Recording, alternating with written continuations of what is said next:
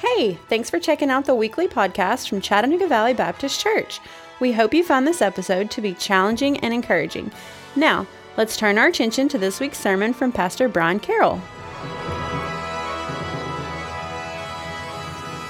I've never been to prison against my will. Um,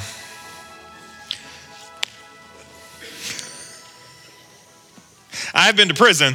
I just chose to go there. It wasn't. Uh, I wasn't forced to go there. We used to have prison ministry, and I'll, I'll never forget going into the prison and walking into the, I guess the foyer. I don't know what you call the the opening area of a prison. I don't know what that's called, but I'll never forget going to the back and this heavy steel door, ka-chunk, closing behind you. And looking back and seeing that steel door close and realizing that, uh, wow, I'm not getting out of here unless they let me out of here. Uh, and that was low security, I mean, petty criminal type thing. I can't, I've never been to Alcatraz. Uh, I know some of you have. And Alcatraz was built with one thing in mind. It was keep the worst of the worst as far away from people as possible. And now we talk about prisons like Supermax and things like that where, where people are kept away from the from the general population. And as far as Alcatraz goes, it was pretty good. It's pretty effective at what it was built to do. Of course, the natural environment of Alcatraz was not at all helpful for people to escape. Since the island was little more than a rocky outcropping, there was very little opportunity for things to grow, for people to hide behind or to build rafts out of. The water was cold and rough, and it had more than its fair share of man-eating sharks patrolling the bay. A prisoner wanting to swim to freedom would have to swim a little over a mile in cold, shark-infested waters through strong currents, likely under the cover of darkness. That's a daunting task for anybody. The actual con- uh, construction of the prison was nothing but concrete and steel. The bars were considered tool resistant so that no saws that the inmates could potentially get their hands on would be able to cut through the steel. And then, of course, the prison had a rigorous schedule. All inmates were treated the same. There was no uh, high-profile inmates once they were in Alcatraz. Each prisoner only got out for an hour a day for exercise. Now that famous prison is nothing more than a tourist attraction, but it wasn't that long ago that it was the perfect place to restrain evil. We're about halfway through Second Thessalonians, and, and Paul is again addressing matters related to last days. We discussed last week, uh, but the Thessalonians had gotten themselves worked up. They were afraid that they had missed the second coming of Jesus. Apparently, there were some concerted efforts taking place to make the Thessalonians think that they had somehow or another missed it. And so in Second Thessalonians, Paul is reassuring them that they haven't missed anything. And in fact, he, he not only tries to encourage them that they haven't missed it, he actually gives them some things that have got to happen, some some signs, some some indicators that that something, it's not there yet. Jesus is not yet returned. And so he points these things out. He talks about the rise of apostasy and rebellion. He points to a day filled with false converts rejecting the Christian faith. He talks about those, those people who claim to be one thing, but whose heart ultimately was not inclined to the things of God.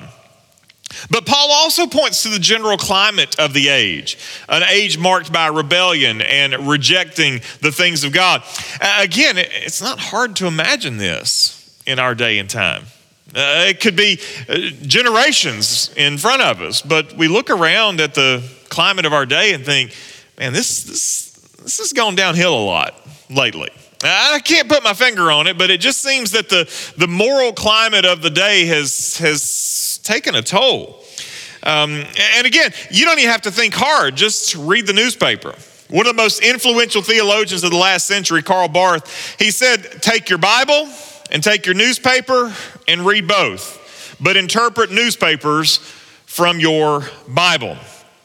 Paul in Second Thessalonians here, he talks about a man of lawlessness yet to be revealed, the son of destruction as he is described in verse three. This figure, Paul says, will exalt himself against every so-called God or object of worship. Even claims that he will take the place of the one true God, proclaiming for himself that he alone is God. Now again, Paul here in Second Thessalonians, this is not the only place that this individual is spoken of. John specifically talks about the, the spirit of the Antichrist as both a, a future beast in Revelation chapter thirteen, and a more generic idea pointing to anything that maintains a degree of hostility towards the things of God. As Paul explains, not just the Antichrist spirit, but he also points to that individual who will not just be opposed to the things of God, but one who will declare himself to be God alone. The church at Thessalonica, and by extension the church today, ought to be aware, ought to be on lookout for these signs as they remind us that time is short and the clock is ticking. And while we certainly recognize that this gross evil that is spoken of here is simmering, it's waiting for the time when it will boil over, Paul actually tells us something profound here. He says that evil is being restrained, that evil is being held back. And I'll be honest, if you just look at the last hundred years of history, it's hard to imagine that evil is being restrained. Consider in our last century the, the horrifying military conflicts that have unfolded. Uh, not, not just wars, but wars that have been started by evil dictators seeking to conquer territory, of genocidal events like the Holocaust or, or even the Rwandan genocide back in the mid nineteen nineties. I think of terrible terrorist attacks that have taken the lives of thousands, even in our own generation. We've seen violence in our streets, violence in our schools. Indeed, we've even seen violence in our churches. We see gross and rampant sexual immorality of the type that was unimaginable a generation ago. It may very well be that we are living in the generation where this restraint is being lifted, where our spiritual Alcatraz is being closed. So let us continue digging through this very instructive passage today about this time that we know is inching ever closer. This morning we'll continue our in Second Thessalonians chapter two. I'll pick back up in verse three uh, and catch up a little bit from where we were last week. Second Thessalonians chapter two, verse three. If you're able, would you stand with me as I read these words from Second Thessalonians chapter two, beginning in verse three. Let no one deceive you in any way, for that day will not come unless the rebellion comes first, and the man of lawlessness is revealed, the son of destruction, who opposes and exalts himself against every so-called God or object of worship, so that he takes his seat in the temple of God, proclaiming himself to be God. Verse five, do you not remember that when I was still with you, I told you these things? And you know what is restraining him now, so that he may be revealed in his time. For the mystery of lawlessness is already at work. Only he who now restrains it will do so until he is out of the way. And then the lawless one will be revealed, whom the Lord Jesus will kill with the breath of his mouth and bring to nothing by the appearance of his coming.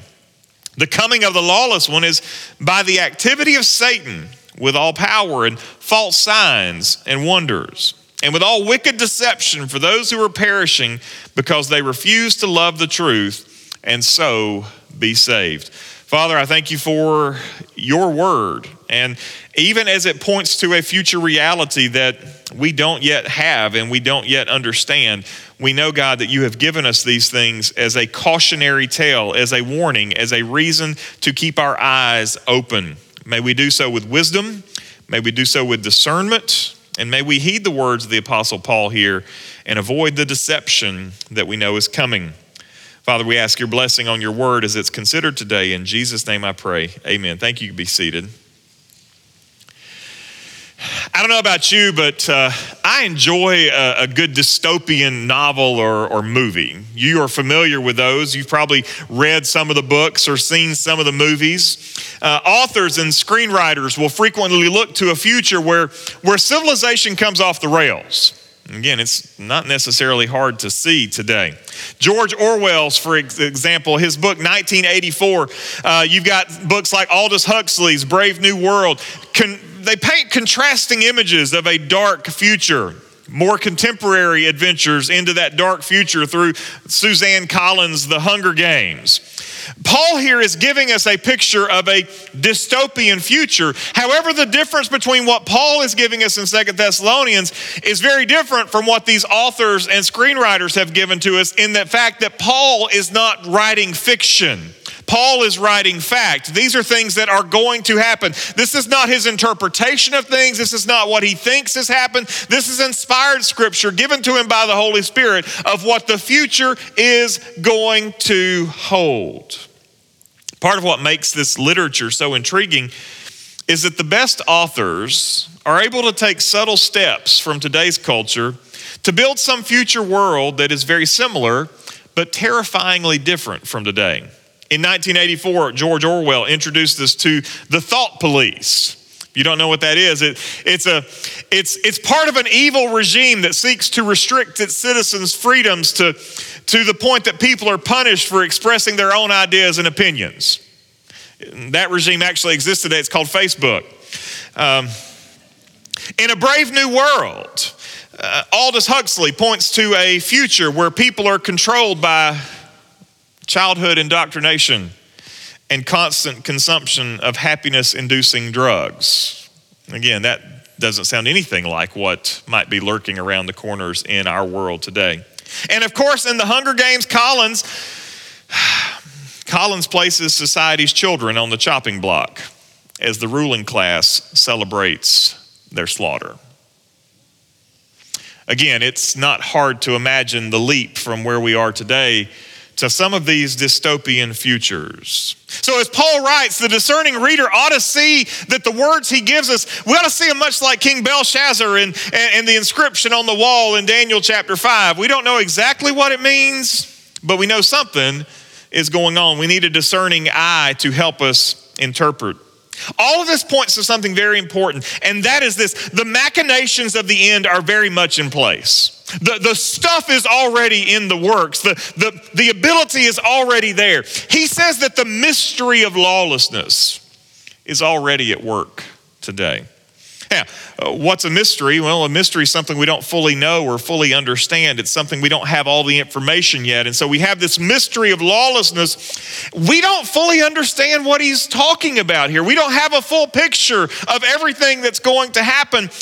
But we can definitely see the spirit of lawlessness at work. We talked about this some last week.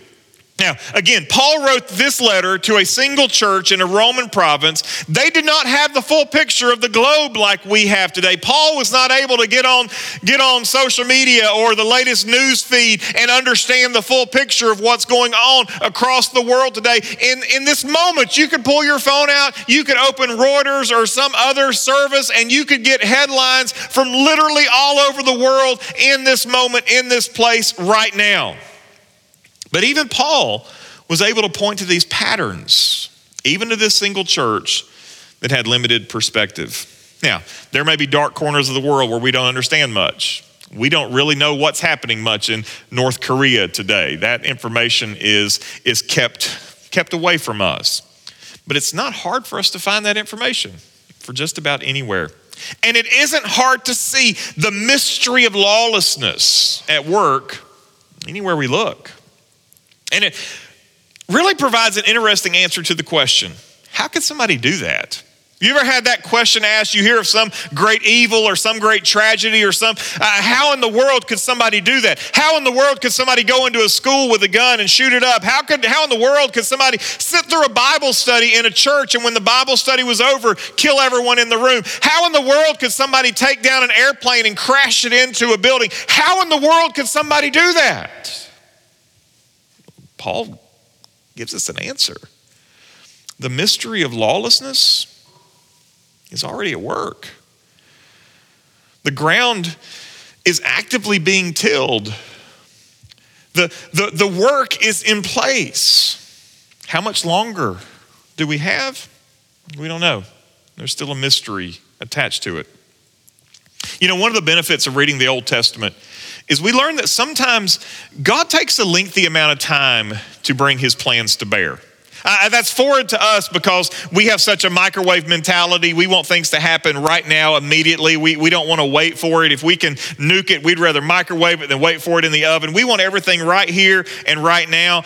But when we read the Bible, particularly the Old Testament, we see that God so often takes a lengthy amount of time to bring about his, his will. How many generations of iniquity did God, did God tolerate before bringing the flood to bear on Noah's generation? You can go back and read the genealogies of how many generations passed before the flood became the outcome. How many years did the Israelites serve the Egyptians before Moses' final confrontation with Pharaoh? four hundred years. We've not even existed as a nation for four hundred years, yet the Israelites served Pharaoh for four hundred years before God raised up Moses to come in and be the deliverer who would set the people free. How many generations of evil kings ruled over Judah and Israel before God brought judgment to bear against those nations? Generation after generation after generation carried on in wickedness and iniquity while God waited to bring judgment against those nations. And we certainly don't know how long this will last, but we do know that God has a pattern of taking his time to allow iniquity to run its course. And frequently that means allowing it to sift through multiple generations. I think of just the changes that have happened in our country in the last ten years as iniquity has been on the increase. And we've not even had a generation of this yet. How will our nation look in four generations or five generations as that iniquity has sifted through our civilization? It will be unrecognizable, no doubt. You may look around today, as most of us do, and say, man, things have gotten, things have gotten pretty bad.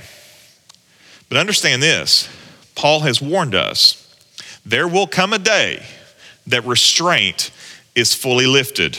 There will come a day that this spiritual Alcatraz that's been in place will one day close its doors and it will set the prisoners free. And I'm going to tell you, that is a sobering thought. As much evil has been perpetrated in the world in the last hundred years, what if that is merely a shadow of what is to come? And it may very well be that we're beginning to see the floodgates open. We simply don't know. There's a mystery still in place. But it is important that we take time to be mindful, that we seek to be aware. In the book of Romans, Paul gives us a picture of this restraint, particularly when it is removed. Many have said Romans one paints a picture of the passive wrath of God, meaning that God doesn't have to send a flood to bring about judgment. All he has to do is let people act out of the fullness of their sin nature. Allowing people to function out of their own fallenness will have a catastrophic effect. Instead of restraining our worst impulses, God just releases us to do as we please. For example, in Romans chapter one, verse twenty-four, God releases them to the lusts of their hearts. And the consequence of that is the dishonoring of the body, the worship of the creature rather than the creator. In Romans one twenty-six, God releases them to dishonorable passions. And the consequence of that release is the prevalence of gross, immoral, intimate relationships and homosexual behavior. In Romans one twenty-eight, God releases them to a debased mind. And the list of what happens is catastrophic. Romans chapter one, verse twenty-nine explains it. They were filled with all manner of unrighteousness, evil, covetousness, malice. They are full of envy and murder and strife, deceit, maliciousness. They are gossips, slanderers, haters of God, insolent, haughty, boastful, inventors of evil, disobedient to parents, foolish, faithless, heartless, ruthless. And they know God's righteous decree that those who practice such things deserve to die. They not only do them, but give approval to those who practice them. Is this happening today? I can't say it's happening. At the same time, I can't say it's not happening, because we see these indicators, we see these shadows. It may very well be that we're witnessing the full measure of God's Roman, Romans one wrath coming to bear from generation to generation, from nation to nation. And even though we don't have a timeline, ladies and gentlemen, we are still able to read the signs and be reminded that the ever-present clock is ticking.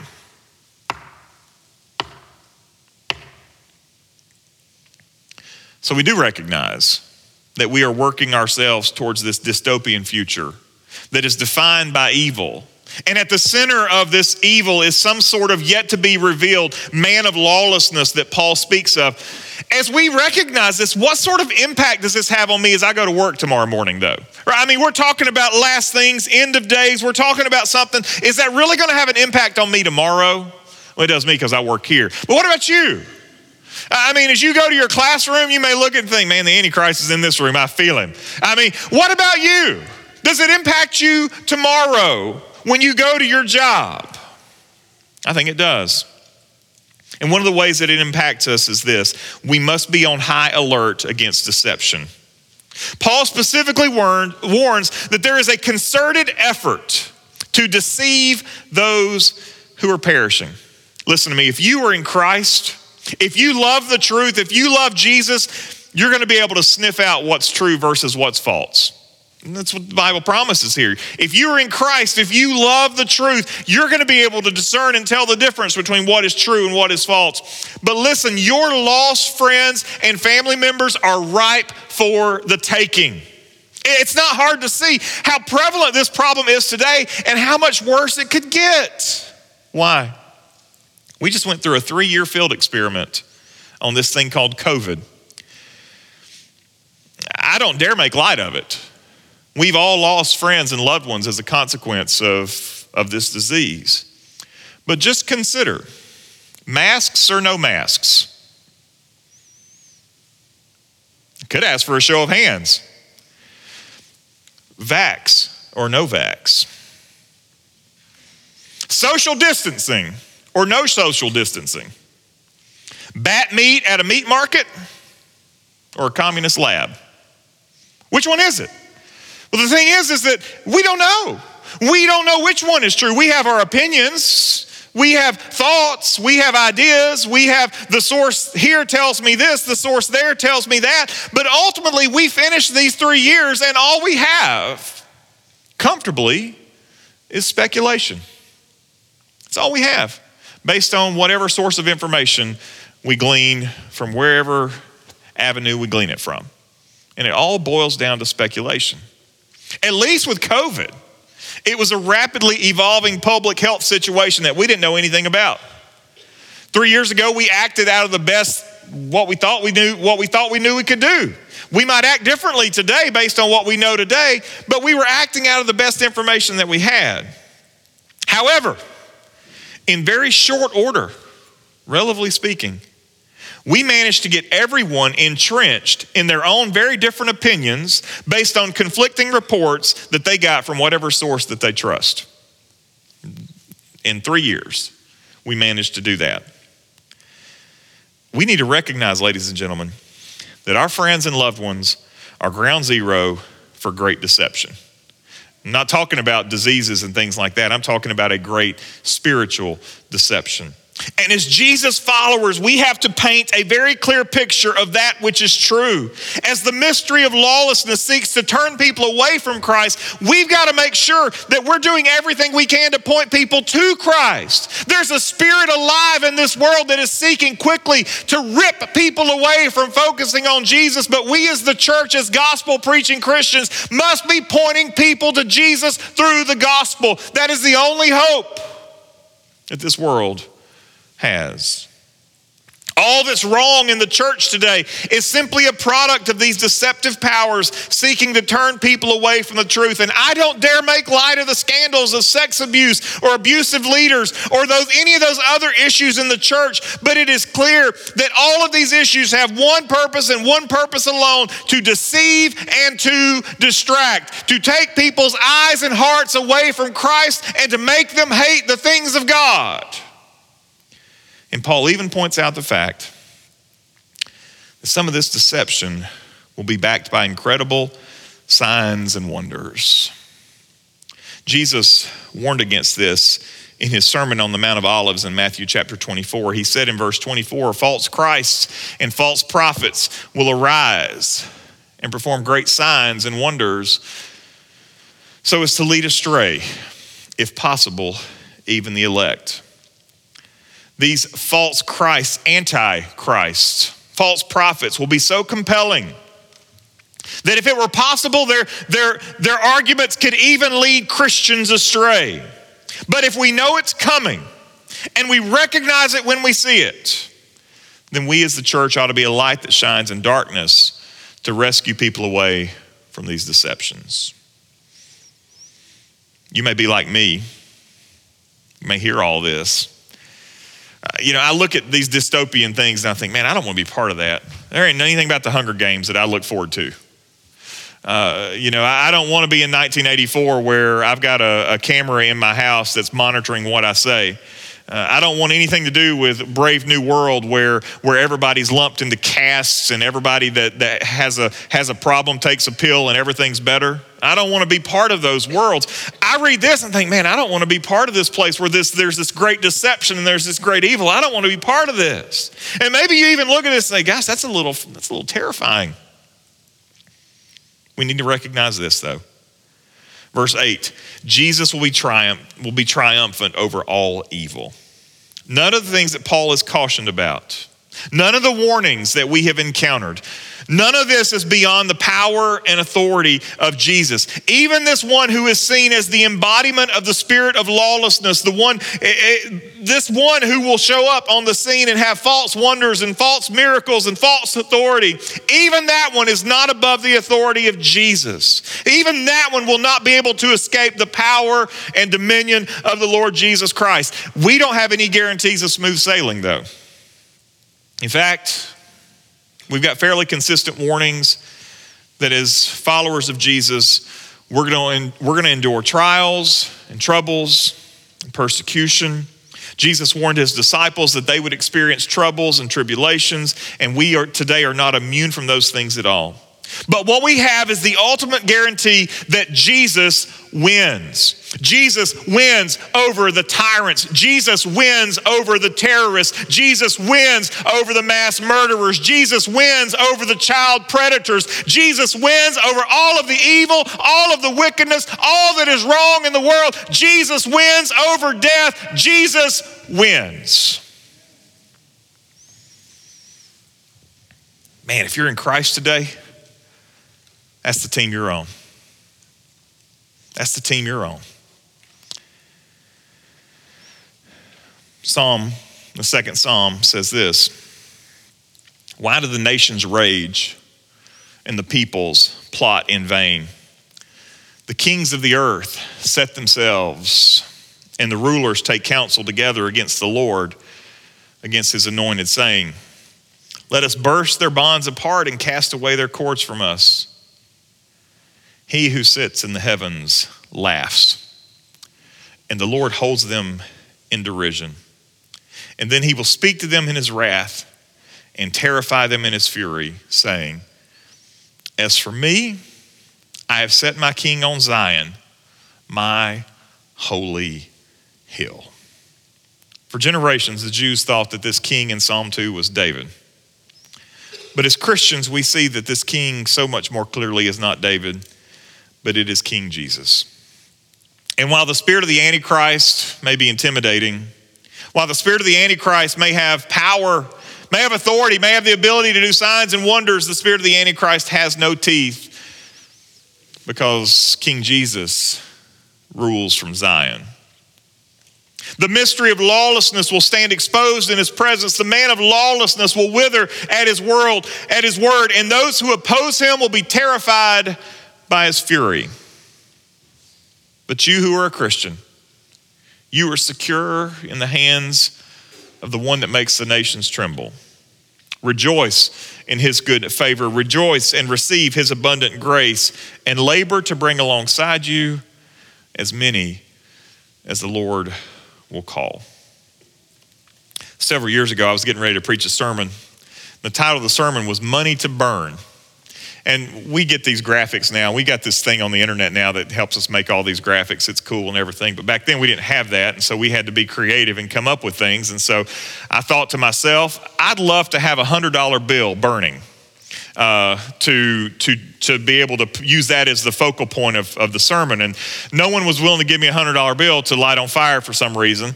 And so I thought, well, I'll just make a fake one. Uh, We just got a fancy color copier, and so I said, I'll just make a fake one and set it on fire and take a picture of it while it was burning. Now, I wasn't an idiot. I said, I want to make sure this is legal. uh, because there's a fine line between that and making a counterfeit copy. And so I looked, got online and I figured out, I went to the I went to the actual Fed website like to figure out what I could do and what I couldn't do. And, and it said the rules were that if, if you destroyed it, well, check, I was going to destroy it, I was going to burn it, uh, that if it was one-sided, not two-sided, and if it were bigger or smaller than a, a note. And so I said, okay, I can do all those things. So I got it. I was getting ready on the copier. I was going to make it bigger. I was only going to print the side with the with the with, with Ben's face on it, and I was going to burn it. And that was part of the whole thing. And so I've, I'm in the copy room at the church. I've got the one hundred dollar bill on the glass. Y'all, I cannot make this up. As I'm about to hit copy, the copy machine repair guy came around the corner.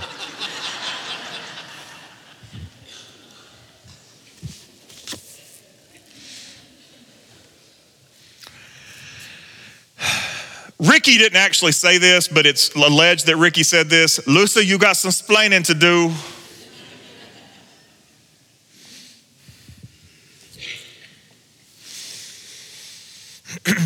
It looked like I was running a counterfeit operation. I wasn't actually. I knew the rules. I was going to follow the rules. But to that fellow that came around the corner, I got a one hundred dollar bill on the glass. Paul's portrayal of the Antichrist here reminds us in no uncertain terms that all of his work is a forgery. He talks about the coming of the lawless one. That word is frequently used in the scripture to talk about Jesus' arrival, the coming of Jesus, the second coming of Jesus. It's the same word. He talks about there the activity of Satan. That word is used to talk about God's work in the world, what God is busy doing, what God is active doing. He uses that word to talk about what, what God's doing. And then, of course, he talks about signs and wonders. And again, signs and wonders are so frequently attributed to Jesus' ministry as though signs and wonders were the things by which Jesus' ministry was proven. All of these things point to Jesus, but here there is coming one who will, who will be a, a false Messiah, a false Christ. It is a counterfeit deception. It is a counterfeit arrival. It is a counterfeit work, and it is accompanied by counterfeit wonders. And there are so many people who hate the things of God that they will gladly go after the counterfeit.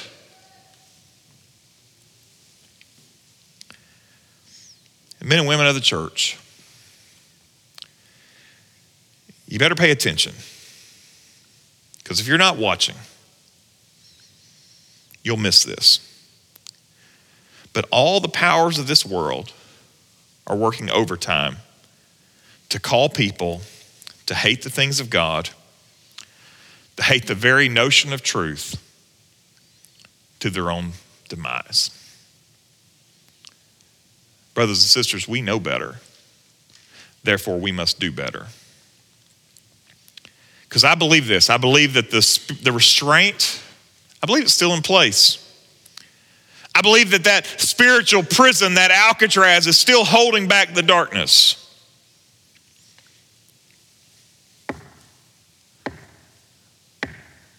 But there's no denying that the clock is still ticking. Would you pray with me, please?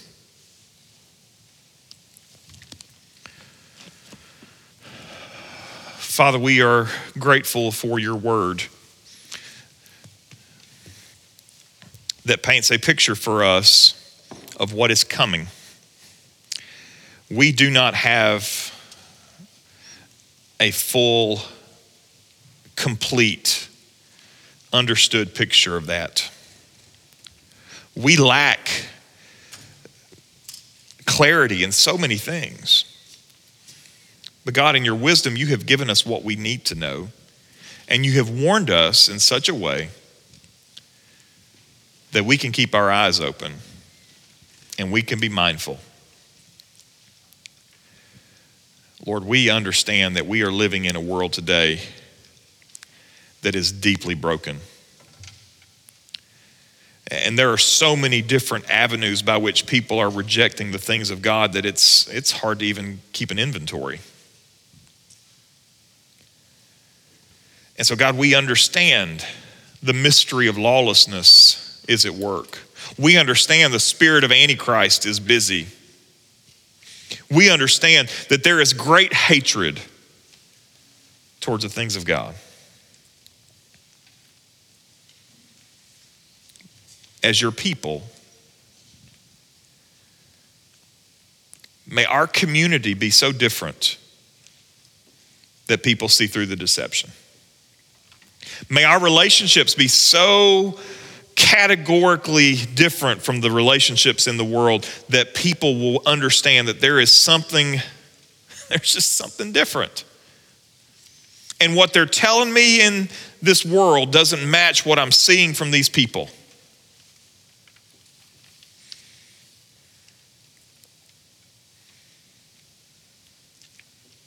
May our churches burn brightly with the light of the gospel. That in the middle of deception, in the middle of a hopeless world, there is hope in Christ. Lord, it's amazing today how hopeless our world is.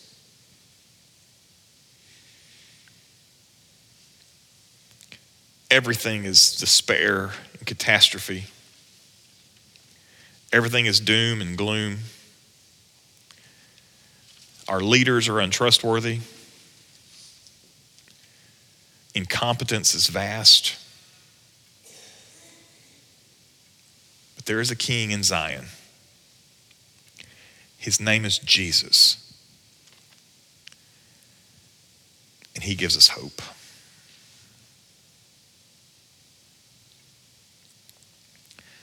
May we keep our eyes fixed there. And may we be a gospel people who seek to bring as many along as we can. Guard us against our own deception. Help us to confirm in our own lives that Jesus Christ is Lord.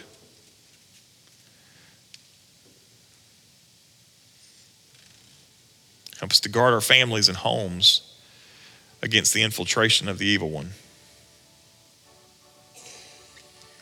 And may we be a holy people in which you are well pleased. We pray these things today in Jesus' name. Amen. Thanks for listening. If you would like more information about Chattanooga Valley Baptist, check us out on the web at c v b church dot org. If you would like to join in person, we worship every Sunday morning at ten forty-five. We're just minutes from downtown Chattanooga. We hope to see you soon.